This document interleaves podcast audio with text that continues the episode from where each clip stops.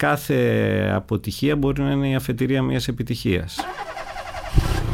Όταν ξεκινήσαμε το δίκτυο Φορτίζο και αρχίσαμε να βάζουμε τους πρώτους σταθμούς ε, δημόσιας φόρτισης στα τέλη του 2013, ακόμα δεν είχαν κυκλοφορήσει ηλεκτρικά αυτοκίνητα στην Ελλάδα. Φανταστείτε το 2011 αυτό για πάρα πολύ κόσμο ακούγονταν ως επιστημονική φαντασία.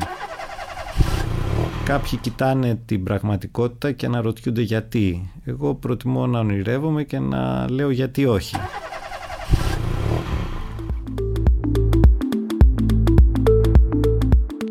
Ονομάζομαι Δημήτρης Μιχαρικόπουλος, είμαι ο Διευθυντής και Συνειδητής της εταιρείας Φόρτισης που δραστηριοποιείται στο πεδίο της ηλεκτροκίνησης στην Ελλάδα και σε άλλες χώρες όπως η Κύπρος και η Μάλτα. Αυτή είναι η ιστορία μου.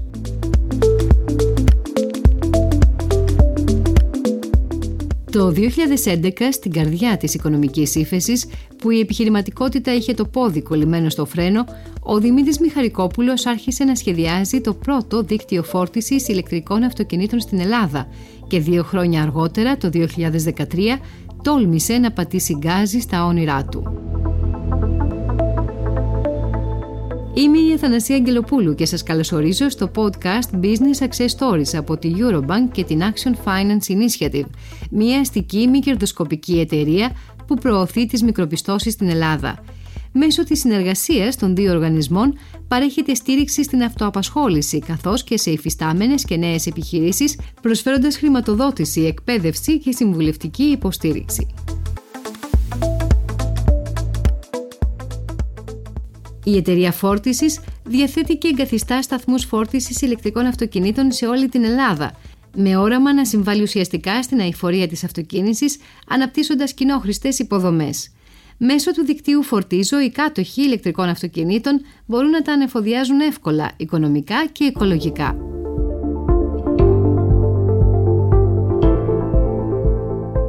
Ένα καταρχάς σημαντικό είναι ότι έχουμε καταφέρει 10 χρόνια να είμαστε ζωντανοί, να έχουμε βιώσει. Ξέρετε για τις νεοφυείς επιχειρήσεις υπάρχει αυτό που λένε η κοιλάδα του θανάτου που είναι 4-5 χρόνια να καταφέρουν να επιζήσουν που το μεγαλύτερο ποσοστό δεν τα καταφέρνει. Αλλά νομίζω έχουμε καταφέρει να έχουμε μια ευρία αναγνώριση και στην Ελλάδα φυσικά αλλά και στο εξωτερικό στις χώρες που δραστηριοποιούμαστε, γειτονικές χώρες όπως χώρες των Βαλκανίων, η, η Κύπρος, η Μάλτα, ότι είμαστε ένας αξιόπιστος πάροχος υπηρεσιών ηλεκτροκίνησης. Έχουμε καταφέρει να έχουμε στο πελατολόγιο μας τις πιο μεγάλες εταιρείες από το χώρο της αυτοκίνησης, της ενέργειας, μεγάλες επιχειρήσεις που δραστηριοποιούνται και σε άλλους κλάδους και πιστεύω ότι αυτή τη στιγμή τουλάχιστον ένας στους τρεις χρήστες ηλεκτρικών αυτοκινήτων είναι ενεργός χρήστης του δικτύου δημόσιας φόρτισης που έχουμε, το οποίο είναι ήδη σήμερα το μεγαλύτερο δίκτυο και ήταν το πρώτο δίκτυο ηλεκτροκίνησης που στήθηκε σε αυτή τη χώρα από το 2013 και συνεχίζει να υπάρχει και σήμερα. Ο Δημήτρης Μιχαρικόπουλος, επικεφαλής της φόρτισης, ξεφυλίζει σε αυτό το podcast το άλμπουμ της ζωής του, ξεκινώντας από τότε που είχε αυτοκίνητα μόνο στα παιχνίδια του είμαι γέννημα θρεμαθηναίος όπως λέμε. Γεννήθηκα στους αμπελοκήπους, ε, μεγάλωσα στην Αθήνα, σπούδασα στην Αθήνα, είναι η πόλη που αγαπώ άλλωστε. Θυμάμαι πάρα πολλά, γεννήθηκα στα τέλη της δεκαετίας του 60, οπότε θυμάμαι και ότι σαν παιδί μπορεί να θυμηθεί κανένας στα σχολικά μου χρόνια, τα καλοκαίρια, στο χωριό της μητέρας μου, στη Ραφίνα, με τα ξαδέρφια, με τους φίλους μου, τα παιχνίδια μας. Υπήρχε ακόμα μια πόλη πιο ανθρώπινη, παρότι πάντα οι άνθρωποι θυμούνται τα πέρασμα με νοσταλγία, αλλά έχω έντονες μνήμες από την Αθήνα της δεκαετίας του 70. Είχε ακόμα και στην γειτονιά αυτή των αμπελοκήπων αλάνες όπου παίζαμε, πλατείες. Θυμάμαι τους γονείς μου, θυμάμαι τους φίλους μου στο σχολείο. Έχω μνήμες οι οποίες θα έλεγα ότι είναι γλυκές και πάντα ανατρέχω σε αυτές με νοσταλγία γονείς μου δεν είχαμε αυτοκίνητο, τότε τα αυτοκίνητα ήταν πολύ σπάνια. Να φανταστείτε ότι ήταν ζήτημα αν σε ένα δρόμο, μιλάμε σε πυκνοκατοικημένες περιοχές της Αθήνας, όπως είναι η Αμπελόκηπη, αν υπήρχαν 10 αυτοκίνητα παρκαρισμένα σε ένα δρόμο. Θυμάμαι ότι πηγαίναμε με συγγενών φίλων αυτοκίνητα και μπορώ να θυμηθώ και ότι εγώ σαν παιδάκι όπως όλα τα παιδιά είχαν τα αυτοκινητάκια τους. Τα πρώτα του επαγγελματικά βήματα τον οδήγησαν στις δικαστικές αίθουσες, όχι όμως για πολύ. Η δικηγορική τσάντα έκλεισε νωρίς και άνοιξαν καινούργια κεφάλαια έξω από τα σύνορα της χώρας. Σπούδασα καταρχάς νομικά στο Πανεπιστήμιο της Αθήνας. Στη συνέχεια πήγα στο εξωτερικό, πήγα στη Μεγάλη Βρετανία, σπούδασα εκεί, εξειδικεύτηκα στο Διεθνές Οικονομικό Δίκαιο, στις ε, διεθνείς σχέσεις. Προφανώς είχα το βλέμμα μου στο εξωτερικό, ήθελα να δραστηριοποιηθώ σε διεθνές επίπεδο, δούλεψα και για κάποιο διάστημα στο εξωτερικό. Βέβαια δεν ακολούθησα καριέρα δικηγορική, έκανα για λίγο καιρό ίσως με ένα μικρό διάστημα και συμβουλευτική δικηγορία, αλλά κυρίως ασχολήθηκα με, ως σύμβουλος επιχειρήσεων και σύμβουλος σε θέματα κοινωνικής πολιτικής. Δούλεψα και στην Ελλάδα ως σύμβουλος επιχειρήσεων. Αυτό το οποίο θεωρώ ότι έπαιξε ρόλο ήταν αφενός συγκυρίες, διότι όπως σας είπα καμιά φορά τα σχέδια που κάνουμε μπορεί να προσαρμόζονται ή να αλλάζουν εντελώς από κάποια τυχαία γεγονότα. Αγαπώ αυτή τη χώρα, ήθελα να μπορέσω να δημιουργήσω και στον τόπο μου παρότι υπάρχουν αρκετοί περιορισμοί. Έχοντας δουλέψει και στο εξωτερικό έχω δει ότι εδώ ίσως κάποιες πιο φιλόδοξες στοχεύσεις και επιδιώξεις δεν χωράνε γιατί και περιραίουσα ατμόσφαιρα το γενικότερο περιβάλλον δεν ευνοεί τόσο πολύ ή δεν ενθαρρύνει πιο δημιουργικές θα έλεγα στοχεύσεις. Αλλά η εμπειρία μου από οπουδήποτε και αν δούλεψα ήταν θετική με την έννοια ακόμα και σε δυσκολίες ή σε προκλήσεις κανένας παίρνει μαθήματα τα οποία είναι εφόδια για τα επόμενα βήματα. Με τα πρώτα του χρήματα αγόρασε ένα κόκκινο Mazda 323 hatchback. Τότε ούτε που φανταζόταν ότι μία μέρα θα έβαζε τα αυτοκίνητα στην πρίζα. Άρχισα εκεί προς τα τέλη της δεκαετίας του 70, αρχές δεκαετίας του 80 να πηγαίνω με φίλους με ξαδέρφια να παρακολουθούμε το ράλι Ακρόπολης τότε που ήταν ένα σημαντικό γεγονός κάθε Μάιο και να θαυμάζουμε τους οδηγούς αγώνων. Θυμάμαι τις μεταδόσεις της Φόρμουλα 1 από την ε, κρατική τηλεόραση τότε που μας συνάρπαζαν με τους μεγάλους πιλότους εκείνης της εποχής και φυσικά σιγά σιγά όταν και εγώ μεγάλωσα και τέλος πάντων μπόρεσα να έχω τα πρώτα χρήματα θυμάμαι όταν πήρα το πρώτο μου αυτοκίνητο Νομίζω ήμουνα 27 χρονών. Εκείνα τα χρόνια δεν φανταζόμουν ότι θα ασχοληθώ με το κλάδο της αυτοκίνησης ή γενικά θα έχω μια επαγγελματική πορεία που θα είναι συνδεδεμένη με το χώρο του αυτοκινήτου. Ε, ήταν άλλα τα ενδιαφέροντά μου και τα ακαδημαϊκά, μαθησιακά και οι όποιοι στόχοι επαγγελματικοί υπήρχαν στο μυαλό μου. Αυτό προέκυψε πολύ αργότερα και μέσα από συγκυρίες και διάφορα γεγονότα που θα τα έλεγα και σε ένα βαθμό και τυχαία.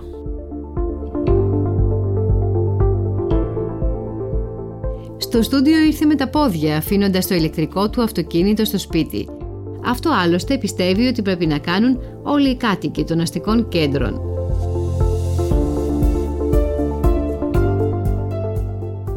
Στην Αθήνα να είμαι ειλικρινής προτιμώ όποτε μπορώ να περπατάω και η πόλη παρότι δεν είναι τόσο φιλική στους πεζούς νομίζω ότι αν θέλει κάποιος να κινηθεί βιώσιμα και κυρίως κάνοντας και καλό στην υγεία του νομίζω ότι είναι ιδανικός τρόπος για μικρές αποστάσεις και από την άλλη πλευρά το μετρό που εδώ και κάμια εικοσαριά χρόνια έχει μπει στη ζωή μας νομίζω ότι είναι ιδανικός τρόπος μετακίνησης. Φυσικά και εγώ οδηγώ αυτοκίνητο ηλεκτρικό και όποτε είναι κάποιο ταξίδι φυσικά προτιμώ να οδηγώ. Χαίρομαι την οδήγηση με ένα αυτοκίνητο. Από εκεί και πέρα νομίζω ότι η γενικότερα η αστική μετακίνηση θα πρέπει να γίνει όσο το δυνατόν λιγότερο εξαρτημένη από το γιοταχή ή εν πάση περιπτώσει η χρήση του αυτοκινήτου να ελαττωθεί έτσι ώστε να μπορέσουμε να έχουμε πιο ανθρώπινες και βιώσιμες πόλεις. Όταν αποφάσισε να καινοτομήσει ανοίγοντας ένα νέο δρόμο για την ενέργεια στην Ελλάδα, πίστευε ότι η ηλεκτροκίνηση ήταν πρώτο πυλόν. Ο αργός βηματισμός δεν ακύρωσε την προσπάθεια και πλέον οι εξελίξεις δικαιώνουν την επιλογή του. Η απόφαση επηρεάστηκε από την πεποίθησή μας ότι το μέλλον της αυτοκίνησης θα είναι εξηλεκτρισμένο. Αυτό ήταν μια βεβαιότητα που είχαμε τότε και πάνω σε αυτήν στηρίχθηκε η επένδυση που κάναμε και όλη η προσπάθεια και η κόπη που βάλαμε σε αυτό το εγχείρημα. Θα έλεγα ότι δεν διαψεύστηκε, ίσως έχει καθυστερήσει σε σχέση με το χρονοδιάγραμμα που εμείς είχαμε υπόψη μας όταν κάναμε τα πρώτα μας βήματα. Θεωρούσαμε τότε ότι τα πράγματα κυρίως λόγω της εξέλιξης του κανονιστικού πλαισίου και του κινδύνου της κλιματικής καταστροφής θα τρέξουν πιο γρήγορα σε σχέση με την διείσδυση των ηλεκτρικών αυτοκινήτων στην καθημερινότητα. Παρόλα αυτά αυτό δεν έχει διαψευστεί ως εξέλιξη. Στην Ελλάδα μάλιστα τους τελευταίους μήνες το ζούμε πιο έντονα μετά από την υιοθέτηση και δημόσιας πολιτικής για το ζήτημα της ηλεκτροκίνησης και νομίζω ότι κοιτάζοντας και το πώς η αυτοκινητοβιομηχανία και οι λοιποί εμπλεκόμενοι κλάδοι αντιμετωπίζουν το ζήτημα της ηλεκτροκίνησης θα δούμε ακόμα ταχύτερα βήματα στα εμέσως προσεχή χρόνια. Το τολμηρό εγχείρημα δοκιμάστηκε σκληρά, αλλά άντεξε στο χρόνο. Οι δυσκολίες όχι μόνο δεν τον πτώησαν, αλλά τον έκαναν ακόμα πιο επίμονο. Το συζήτησα καταρχήν με τη συνεταίρο μου στην εταιρεία, η οποία το πίστεψε και αποφασίσαμε να μπούμε ας πούμε σε αυτή την περιπέτεια. Το συζητήσαμε στη συνέχεια με κάποιους ανθρώπους αυτοκινητοβιομηχανιών. Στη συνέχεια το συζητήσαμε και με κάποιους ειδικούς, ακαδημαϊκούς στο χώρο της μηχανικής, των ηλεκτρολόγων και είδαμε πράγματι ότι η ηλεκτροκίνηση πέρα από τα προφανή ωφέλη για το περιβάλλον έχει και πολλά πλεονεκτήματα από άποψη καθαρά τεχνική, μηχανολογική για την κίνηση των οχημάτων. Και έχουμε αντιμετωπίσει όμως πολύ μεγάλες δυσκολίες οι οποίες βέβαια σε ένα βαθμό είναι εγγενείς στο επιχειρήν και μάλιστα για μια εταιρεία που ιδρύθηκε μέσα στην καρδιά της ε, κρίσης της οικονομικής και με ένα αντικείμενο που πριν 10 χρόνια τουλάχιστον ακουγόταν λίγο ουτοπικό σε κάποιους. Παρόλα αυτά οι δυσκολίες μας δημιούργησαν ένα απόθεμα και δύναμης και πείσματος για να συνεχίσουμε μένοντας προσιλωμένοι στο στόχο μας. Άλλωστε και οι όποιες ενστάσεις διατυπώνονταν από τα λόμπι των αυτοκινητοβιομηχανιών έχουν πλέον καμφθεί υπό το βάρος της κλιματικής αλλαγής και των κοινοτικών οδηγιών. Όλα τα δεδομένα δείχνουν και τα επιστημονικά ότι αυτή τη στιγμή βιώνουμε μια κλιματική καταστροφή.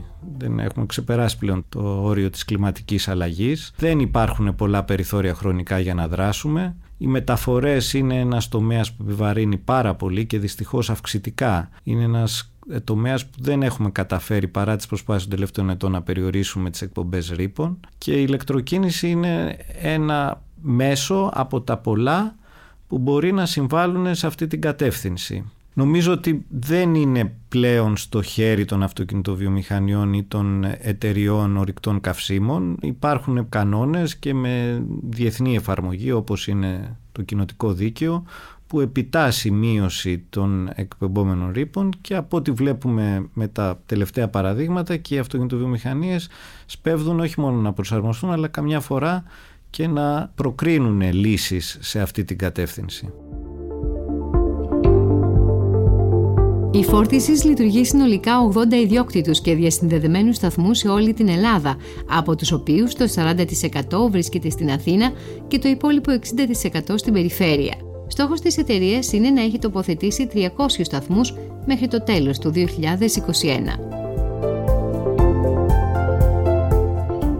Όταν ξεκινήσαμε το δίκτυο Φορτίζο και αρχίσαμε να βάζουμε τους πρώτους σταθμούς ε, δημόσιας φόρτισης στα τέλη του 2013, ακόμα δεν είχαν κυκλοφορήσει ηλεκτρικά αυτοκίνητα στην Ελλάδα, όταν μάλιστα μπήκε ο πρώτος σταθμός ταχείας φόρτισης, μπήκε εδώ κοντά στο Κολονάκι σε ένα πάρκινγκ, Φεβρουάριος του 2014, ήταν δύο-τρεις εβδομάδες πριν παραδοθεί το πρώτο ηλεκτρικό αυτοκίνητο στην Ελλάδα. Στην αρχή η χρήση τους ήταν πάρα πολύ περιορισμένη γιατί φανταστείτε ότι το 2014 ή το 2015 ήταν ελάχιστες δεκάδες τα ηλεκτρικά αυτοκίνητα που κυκλοφορούσαν οπότε και το ποσοστό χρήσης των υποδομών ήταν πάρα πολύ περιορισμένο. Κάτι που είχα διαβάσει παλαιότερα και νομίζω με επηρέας, ιδιαίτερα στην επαγγελματική μου ζωή, ήταν ότι κάποιοι κοιτάνε την πραγματικότητα και αναρωτιούνται γιατί. Εγώ προτιμώ να ονειρεύομαι και να λέω γιατί όχι. Οι χρήστες του δικτύου Φορτίζο μπορούν μέσω μιας εφαρμογής στο κινητό, μιας κάρτας ή ενός προσωπικού κωδικού να έχουν πρόσβαση σε όλα τα σημεία, να χρεώνονται να παρακολουθούν την κατανάλωσή τους και όταν κινούνται να είναι σίγουροι ότι θα βρουν σταθμό ανεφοδιασμού. Αν μπορώ να δώσω μια συμβουλή, θα έλεγα ότι εάν κάνεις το καλό και αν δίνεις αγάπη, αυτό πάντα θα επιστρέψει σε σένα. Και κανείς παρά τις πρόσκαιρες δυσκολίες πρέπει να είναι προσιλωμένο σε αυτό που ονειρεύεται και σε αυτό που θέλει να πετύχει. Νομίζω και αυτό που σας είπα πριν ότι κάθε αποτυχία μπορεί να είναι η αφετηρία μιας επιτυχίας είναι κάτι που μου έχει δώσει το ένασμα να είμαι αρκετά επίμονος και προσιλωμένος στους στόχους μου. Εμείς ξέρουμε και αναγνωρίζουμε ότι νίκησαν αυτούς που τελικά τα κατάφεραν. Δεν νομίζω ότι πάντα οτολμονικά. Εκείνο που νομίζω είναι ότι ο επιμένων και ο αφοσιωμένος στους στόχους του συνήθως τα καταφέρνει. Δουλειά, δουλειά, δουλειά και προσήλωση στο στόχο. Μέχρι τον Αύγουστο του 2020 στην Ελλάδα κινούνταν περίπου 2.000 ηλεκτρικά αυτοκίνητα, ποσοστό μικρότερο του 1%. Όμως, μετά τις αποφάσεις για επιδότηση των ηλεκτρικών οχημάτων, η χώρα μας ακολουθεί τα ευρωπαϊκά βήματα και οι πωλήσεις αυξάνονται ταυτόχρονα με την κυκλοφορία νέων μοντέλων από τις εταιρείες. Και η φόρτιση, έχοντας πλέον παρελθόν και εμπειρία, είναι έτοιμη να τρέξει στο μέλλον της ηλεκτροκίνησης. Ήταν το podcast Business Success Stories με την Αθανασία Αγγελοπούλου. Ηχοληψία Χρύσα Κούρεντα. Παραγωγή Νίκος Παπανάγνου. Για να ακούσετε κι άλλα podcast αναζητήστε το pod.gr σε όλες τις εφαρμογές που ακούτε podcast από το κινητό σας.